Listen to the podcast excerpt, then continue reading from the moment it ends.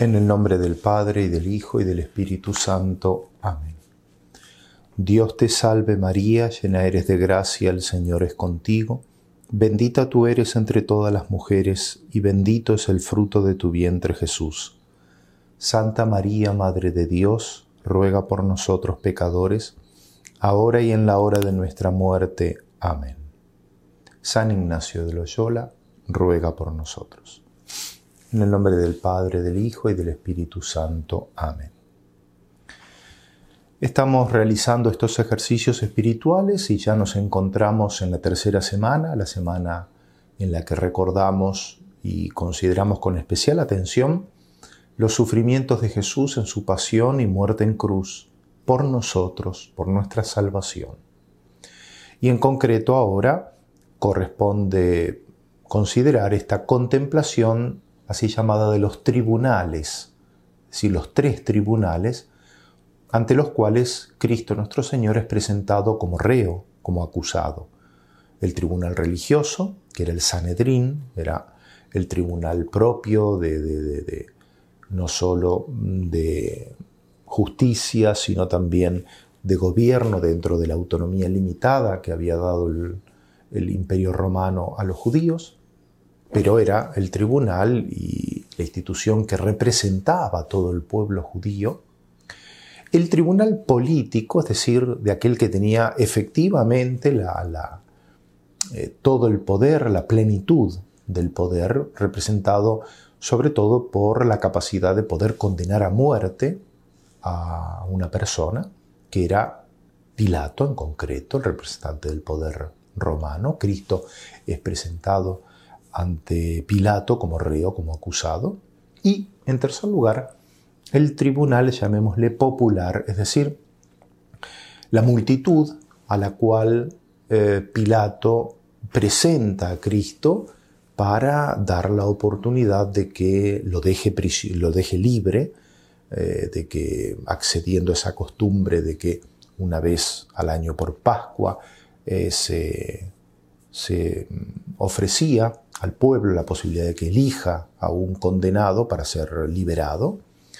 Y ese tribunal popular, esa masa, esa multitud, eh, asusada evidentemente por los, eh, los sumos sacerdotes, los fariseos, los dirigentes del pueblo, condena también a nuestro Señor. Esta meditación entonces eh, la tenemos en la tercera semana de los ejercicios dentro del plan que San Ignacio nos propone. Y por eso podemos ubicarla en, los números en el número 208. Toma cosas de lo que en la meditación de 30 días, en la predicación de 30 días de ejercicios espirituales, estará distribuido de un modo mucho más, eh, mucho más amplio se, habla de segundo día, tercer día, cuarto día, etc. Pero fundamentalmente son esos tres eh, tribunales. Como preparación hacemos lo que San Ignacio nos indica en las contemplaciones anteriores, especialmente por un lado del punto 201 al 203, es decir, eh, verle a la historia que encontramos en los cuatro evangelios, los cuatro nos hablan claramente, algunos remarcando algún aspecto, algún matiz de los tribunales, del diálogo, de la presentación de Cristo, del tenor de las acusaciones, etc. Pero básicamente los tres nos narran con, gran lujo de detalles este momento de la pasión de Cristo.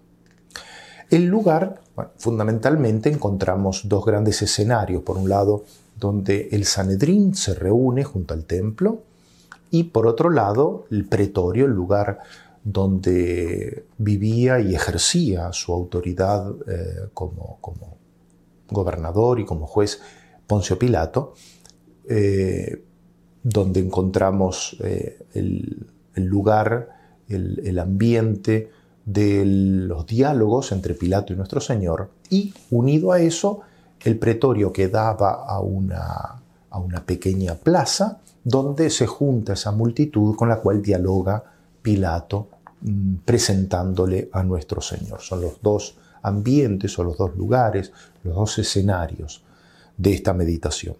Y luego la gracia propia de esta tercera semana, dolor con Cristo doloroso, quebranta, quebranto con Cristo quebrantado, lágrimas, pena interna, de tanta pena que Cristo pasó por mí.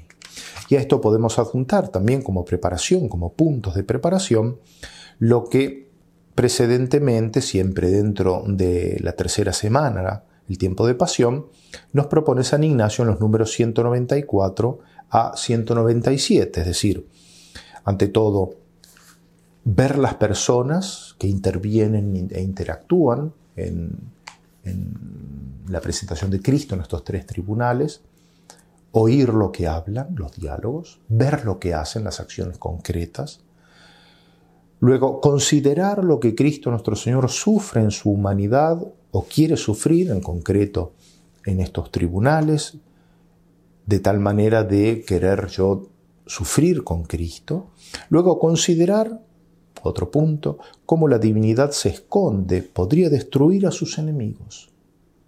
Hmm, pensemos al sumo sacerdote, a Caifás, que en nombre de Dios, con la autoridad de Dios, lo conmina a Cristo a que diga si es el Mesías y el Hijo de Dios. O a Pilato, que le dice que no me quieres responder a mí, no sabes que tengo autoridad para condenarte a muerte y autoridad para dejarte libre a esos, al mismo pueblo que dice que caiga su sangre sobre nosotros y sobre nuestros hijos. Cristo podría haberlos destruido, podría haber frenado absolutamente en ese momento la pasión. Y sin embargo, no lo hace, dice San Ignacio, y deja sufrir su sacratísima humanidad de un modo tan cruel. Considerar con atención eso. Y finalmente, la sexta, la última consideración que propone San Ignacio es pensar, considerar cómo todo esto lo sufre por mis pecados y qué debo yo hacer y padecer por él. Los tribunales. Cristo, decíamos, es llevado como reo, como acusado, ante el tribunal religioso, ante el tribunal político, ante el tribunal popular. En todos es condenado. Paradójicamente, ¿por qué? Como dice el dicho, el diablo hace la olla, pero se olvida de ponerle la tapa. Siempre se ve la traza del mal y cómo, como dice Jesús, la sabiduría de Dios se justifica en sus obras. Ante el tribunal religioso, Cristo es condenado. Y es condenado después de haber mostrado y dicho claramente que Él es el Mesías, el Hijo de Dios. Parece un absurdo. Es el tribunal religioso, como veremos con atención, que debía preparar al pueblo de Israel y mostrar al Mesías ya venido. El Mesías está delante de ellos. Por afirmar claramente que es el Mesías y que es el Hijo eterno de Dios, es condenado a muerte. Ante el tribunal político, Cristo es condenado, a pesar de que dice claramente Pilato de que lo considera un justo. Su esposa misma le dice, que no se meta en problemas porque ha sufrido por razón de este justo y lo condena. Ni siquiera Herodes, dice el mismo Pilato, ha reconocido culpa en él, pero es condenado. Y lo mismo ante el Tribunal Popular. El Tribunal Popular indirectamente lo reconoce como inocente porque elige a quien era culpable, a quien era un bandido, a Barrabás, y a Cristo de quien Pilato mismo les pregunta, ¿voy a crucificar a vuestro rey? Que nada malo ha hecho, que es inocente, es condenado. Es condenado en ese tribunal también. Por eso es que podemos decir que frente a los tribunales, Cristo nuestro Señor asume el sufrimiento de todos aquellos que son injustamente perseguidos, de todos los inocentes, los justos, que han sufrido la calumnia, que han sufrido procesos falsos, que han sufrido distintos modos de injusticia. Pero también Cristo nuestro Señor, sin haber sido culpable, sino absolutamente inocente, sin haber sido injusto, sino el justo de Dios, como hasta el mismo demonio en uno de los episodios de curación de endemoniado lo reconoce, por ser el Mesías y el Hijo de Dios, sin tener ninguna participación con el pecado. No obstante, Cristo asume la pena, asume el castigo, asume las consecuencias del pecado. Y por eso podemos decir que Jesucristo también sufre, asume el sufrimiento de quienes son justamente perseguidos y castigados, para que esa pena que ellos sufren con toda justicia les sirva para remedio y purificación por los pecados, para restituir el orden y para alcanzar la salvación. De los tres tribunales nos vamos a centrar en el tribunal religioso, en el Sanedrín. Evidentemente, si ustedes, si alguno de ustedes quiere meditar eh, con más atención el tribunal político o el tribunal popular, evidentemente lo puede hacer con toda libertad. Pero nos queremos centrar en esto, en el tribunal religioso, en el Sanedrín, por la importancia que tiene y porque además la contradicción flagrante entre cómo se mueve, cómo actúa, cuáles son los móviles, la sentencia final, lo infundado del proceso, por un lado, y por otro lado, cuál era su misión auténtica y cómo tienen delante, como hemos dicho, aquel que era su razón de ser. Sin embargo, lo rechazan. Es tan, tan patente y tan profunda esa contradicción que vale la pena prestar atención, porque es también, de algún modo, la imagen de nuestra propia actitud, de nuestro pecado, de cada vez que nosotros, como dice la carta a los hebreos, condenamos nuevamente al Hijo de Dios y pisoteamos esa sangre que nos redimió el Sanedrín. La misión del Sanedrín era guiar al pueblo elegido y señalar al Mesías. Los miembros del Sanedrín, particularmente los fariseos, ya habían advertido que Jesús es el Salvador. Más aún, nos relata San Juan que habían sentenciado anticipadamente la muerte de Cristo por ser el Redentor. Encontramos en el texto del Evangelio de San Juan, en el capítulo 11, los versículos 45 a 48, inmediatamente después del relato de la resurrección de Lázaro. Muchos de los judíos que habían venido a casa de María, viendo lo que había hecho, había resucitado a Lázaro, después de tres días, tres, cuatro días de muerto, cuando ya comenzaba a echar mal olor, a, a corromperse el cuerpo. Muchos de los judíos que fueron lo habían visto morir, lo habían visto muerto y ahora lo ven vivo de nuevo por el poder de la palabra de Cristo. Creyeron en él pero algunos de ellos fueron donde los fariseos y les contaron lo que había hecho Jesús.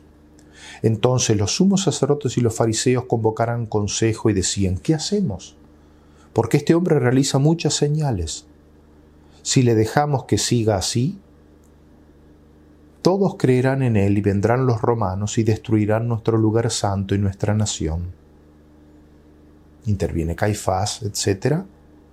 Y termina el versículo 53 diciendo, desde este día decidieron darle muerte, anticipadamente, antes de un proceso. Sabían que Él era el Salvador. Lo sabían y sin embargo fueron adelante, siguieron adelante en esa, en esa actitud.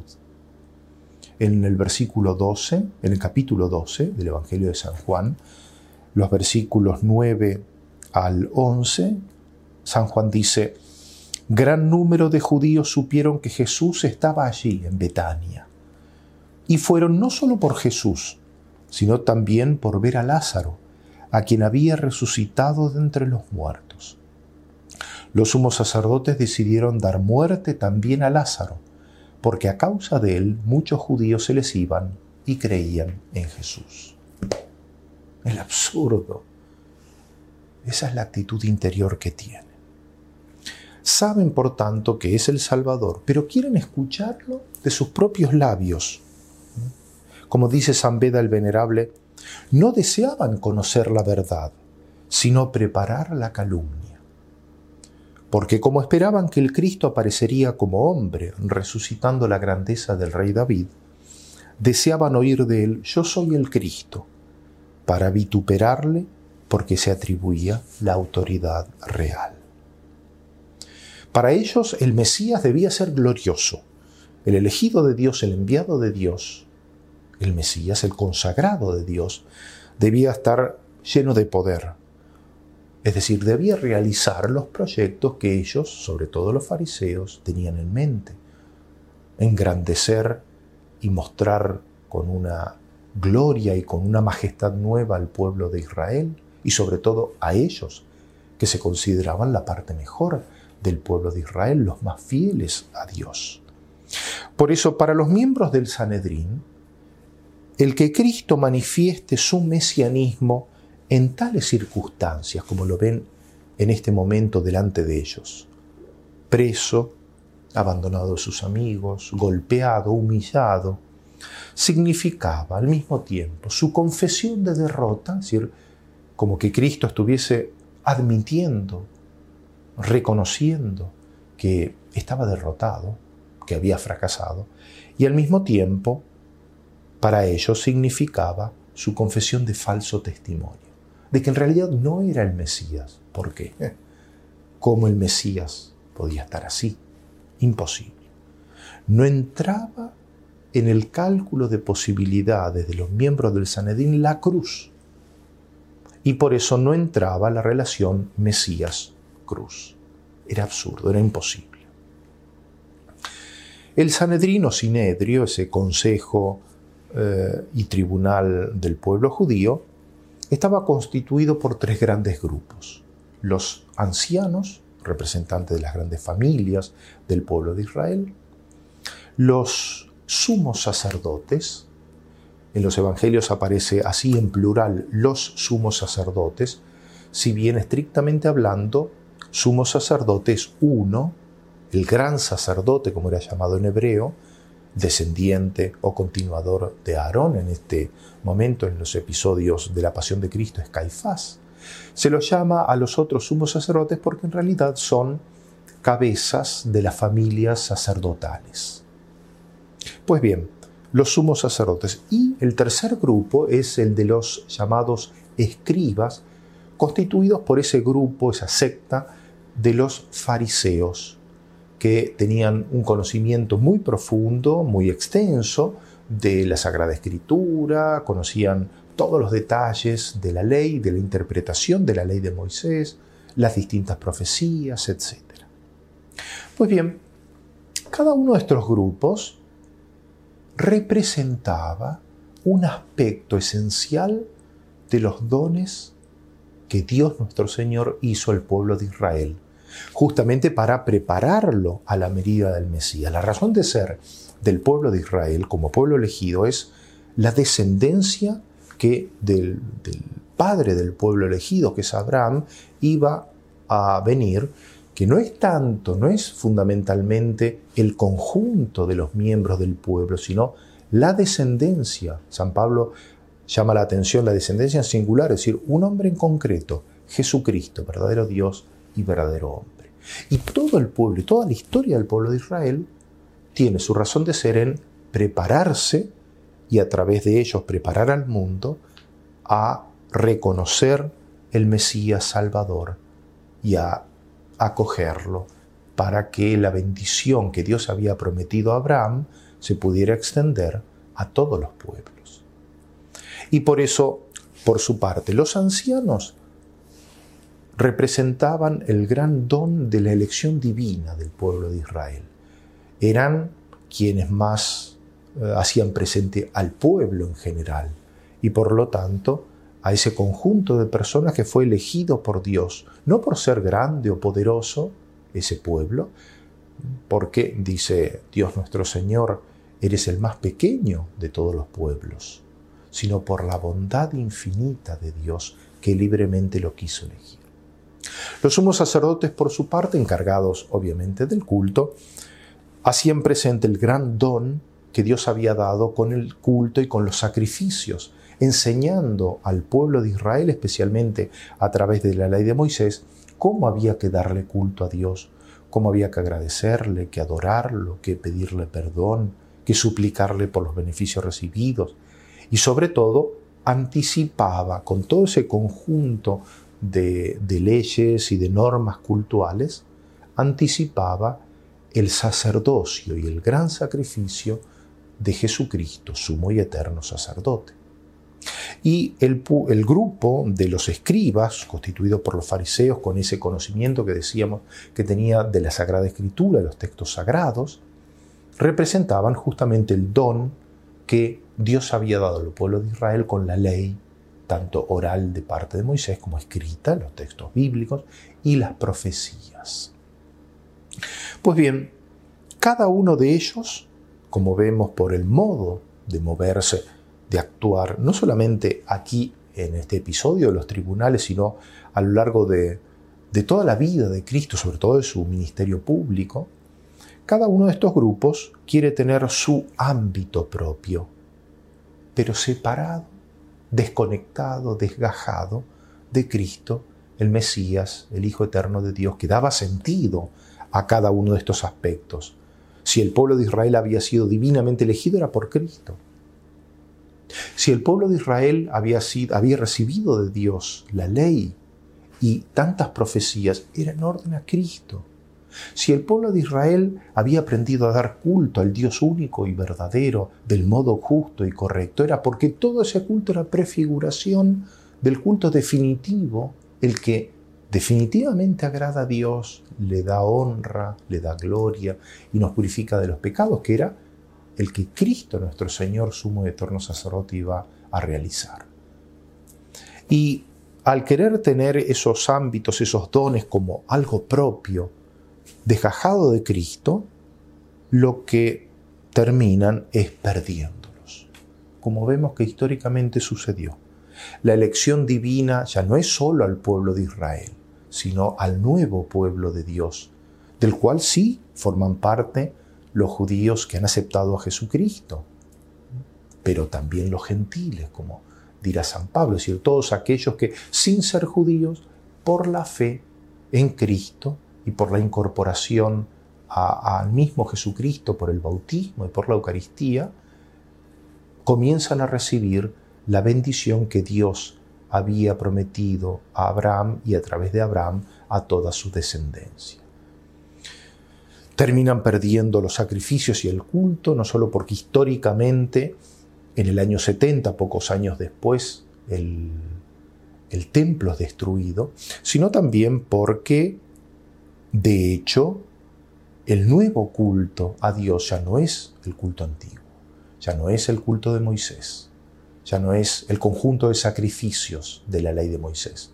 sino el culto, la adoración de Jesucristo sobre en el Monte Calvario, el sacrificio de Cristo en la cruz. Y además, en tercer lugar, tenemos a los fariseos que quieren eh, tener como si fuera algo de ellos la ley, las profecías, interpretándolas y entendiéndolas y leyéndolas según su propio criterio y no según el plan de Dios, por lo cual delante de la Sagrada Escritura y delante del plan de Dios tienen como un velo que no les permite ver la realidad. Y lo que sucede es que desconectado de Cristo, todo eso se vuelve estéril, se vuelve seco y se vuelve sin sentido. Cristo, por tanto, es condenado. Y es condenado por ser Mesías y por ser Hijo de Dios especialmente en el Evangelio de San Mateo y de San Marcos, se ve claramente cómo estas dos acusaciones se funden en una sola. Y el gran tema es la identidad de Cristo. ¿Quién es Él? El sumo sacerdote, de hecho, lo conjura para mostrarse como hijo de Dios. Y Cristo muestra su condición sin ocultarlo. Los judíos, así como sabían que era el Salvador, sabían que era el Hijo de Dios. Nuestro Señor se los dice claramente, especialmente en el Evangelio de San Juan nosotros vemos que hay una serie de choques, de encontronazos muy fuertes, cada vez más profundos y más violentos, sobre todo entre Cristo nuestro Señor y los fariseos. Y en uno de estos choques, en el Evangelio de San Juan siempre, en el capítulo 10, vemos casi hacia el final en el versículo 30, después de que Cristo les habla sobre su condición de hijo de Dios y termina diciéndoles versículo 30, yo y el Padre somos uno. Los judíos trajeron otra vez piedras para apedrearle. Jesús les dijo, muchas obras buenas que vienen del Padre os he mostrado. ¿Por cuál de esas obras queréis apedrearme? Le respondieron los judíos, no queremos apedrearte por ninguna obra buena, sino por una blasfemia, y porque tú, siendo hombre, te haces a ti mismo Dios. Entendieron claramente que él afirmaba su condición. Y de algún modo, nos dicen los santos, todo el Evangelio, sobre todo el Evangelio de San Juan, se presenta como un largo proceso que empieza al inicio, en Juan 1, capítulo 1, versículo 19, se nos dice que los fariseos, los escribas y fariseos fueron a preguntarle a Juan el Bautista, que había comenzado a predicar preparando la venida de Cristo, ¿eres tú el Mesías? Juan el Bautista dice, no, yo no lo soy. Un largo proceso para ver quién es el Mesías que termina en la decisión de matar a Cristo, como nosotros hemos eh, citado en el Evangelio de San Juan, capítulo 11, los versículos 49 al 53. Para darle una apariencia a este proceso, viciado desde el inicio, obviamente, de una cierta legalidad, traen testigos, testigos que aparecen y que sin embargo se contradicen entre sí, como nos relata San Marcos en el capítulo 14, cuando nos dice los versículos 55 al 59. Los sumos sacerdotes y el Sanedrín entero andaban buscando contra Jesús un testimonio para darle muerte, pero no lo encontraban. No obstante que durante tres años estuvieron tramando de una forma o de otra, buscando de agarrarlo en alguna expresión de la cual tomar pie, para acusarlo, no obstante que se aliaron incluso con enemigos, los herodianos u otros, para poder atacar a nuestro Señor, no encontraban nada de qué acusarlo. Pues muchos, dice el versículo 56, daban falso testimonio contra él, pero los testimonios no coincidían. Algunos levantándose dieron contra él este falso testimonio. Nosotros le hemos oído decir, yo destruiré este santuario, el templo de Jerusalén, hecho por hombres, y en tres días edificaré otro no hecho por hombres. Pero tampoco en este caso coincidía su testimonio. Por eso es el mismo Jesucristo quien, manifestando su condición divina, decide la cuestión. En el versículo 59 de Marcos 14 leemos, versículo 60, se levantó entonces el sumo sacerdote y poniéndose en medio preguntó a Jesús, ¿no respondes nada? ¿Qué es lo que estos atestiguan contra ti? Pero él seguía callado y no respondía nada. El sumo sacerdote le preguntó de nuevo, ¿eres tú el Cristo, el Hijo del bendito, el Hijo de Dios? Y dijo Jesús, sí, yo soy. Y veréis al Hijo del Hombre sentado a la diestra del poder de Dios y venir entre las nubes del cielo. El sumo sacerdote se rasga las, las túnicas, las vestiduras, y dice, ¿qué necesidad tenemos ya de testigos? Habéis oído la blasfemia. ¿Qué os parece? Todos juzgaron que era reo de muerte. Los falsos testigos no pudieron, aun en medio de tantas mentiras, no pudieron acusarlo de un modo eficaz de nada. Es el mismo Cristo quien decide la cuestión. No la podían decidir los, las falsedades de los testigos, pero la decidió la primera y principal de las verdades, el misterio de la encarnación, salida de la boca de la misma verdad sustancial, de la verdad hecha carne. Decidió el destino de nuestro Señor. Cristo, de hecho, ya antes innumerables veces había mostrado lo que él afirmaba, y aún así lo condenan. Dice San Ambrosio, el Señor quiso más bien probar que decir que era rey, para que no pudiesen encontrar motivo suficiente para condenarle aquellos que lo admiten así al mismo tiempo que se lo objetan así como no entraba en sus cálculos que el Mesías pudiese abrazarse a la cruz, tampoco entraba en los cálculos del tribunal religioso, los miembros del Sanedrín, sobre todo de los fariseos, que el Hijo de Dios pudiese unirse a la naturaleza humana, que pudiese ser verdadero Dios y verdadero hombre. Y lo que los cegaba lo que les impedía ver no era el no ver los milagros, los habían visto, los habían visto. Habían visto, por ejemplo, cuántas veces nuestro Señor había expulsado a los demonios. Trataban de encontrarle, de hecho, una explicación absolutamente absurda y contraria a la realidad. Ah, este expulsa a los demonios por el poder del príncipe de los demonios. Habían visto que Cristo curaba enfermos y habían sido testigos también de lo que decían testigos oculares de la resurrección de muertos, como es el caso de Lázaro. Por tanto, no era que no habían visto los milagros, no les el no ver o más exactamente, el no querer aceptar la verdad no les viene de no ver los milagros o de no ser testigos, de no conocer estos prodigios con los que nuestro Señor mostraba que lo que él decía era cierto. No les venía tampoco del hecho de no escuchar la voz de Cristo. No, no solamente lo habían escuchado, sino que habían discutido con Cristo.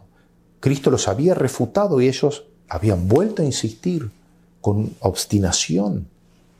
Habían escuchado la voz de Cristo. No les impedía aceptar la verdad el no haber sentido, no haber experimentado la grandeza y la majestad de nuestro Señor, ¿no? Porque de hecho lo vieron y experimentaron innumerables veces esa grandeza. Si de hecho, por ejemplo, en ningún momento, no obstante tantas insidias, pudieron poner la mano sobre él, es porque, como el mismo Jesús lo recuerda, no había llegado aún su hora.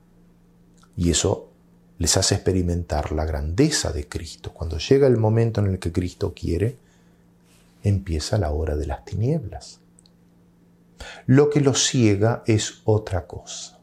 Es aquello que nos relata San Juan en el capítulo 12, el versículo 43, hablando de quienes quizás hubieran querido creer en Cristo, pero no lo aceptan y no quieren creer. ¿Por qué? Porque amaban más la gloria de los hombres que la gloria de Dios. Y por eso no querían ser excluidos de la sinagoga. Y por eso es que, paradójicamente, al tener esta actitud, pactan con el enemigo, pactan con el mundo. Dice el Evangelio de San Lucas capítulo 23 versículo 1, después de relatar lo sucedido en la presentación de Cristo ante el Sanedrín y concluyéndose esto con la condena a muerte. Y levantándose todos ellos, le llevaron ante Pilato, para que Pilato lo condene a muerte y lo ejecute. Pactan con el mundo, pactan con los enemigos, como sucede con cada uno de nosotros que si con nuestros pecados reproducimos esa condena injusta a muerte de Jesús Mesías e Hijo de Dios, justo e inocente, terminamos también nosotros necesariamente pactando y sometiéndonos a nuestros enemigos, a los enemigos del alma, al demonio, al mundo, a la carne, al pecado y a todas las consecuencias del pecado. De todo esto nos ha liberado Jesucristo con su amarga y dolorosa pasión amarga y dolorosa pasión, de la cual una parte, y no la menos importante, ha sido su comparencia ante los tribunales, particularmente el tribunal religioso.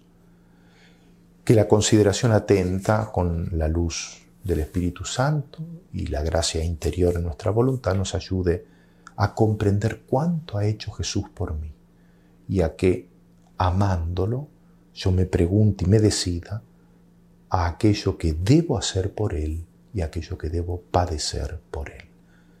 María Santísima nos conceda a todos esta gracia en esta contemplación y en estos ejercicios espirituales. En el nombre del Padre, del Hijo y del Espíritu Santo.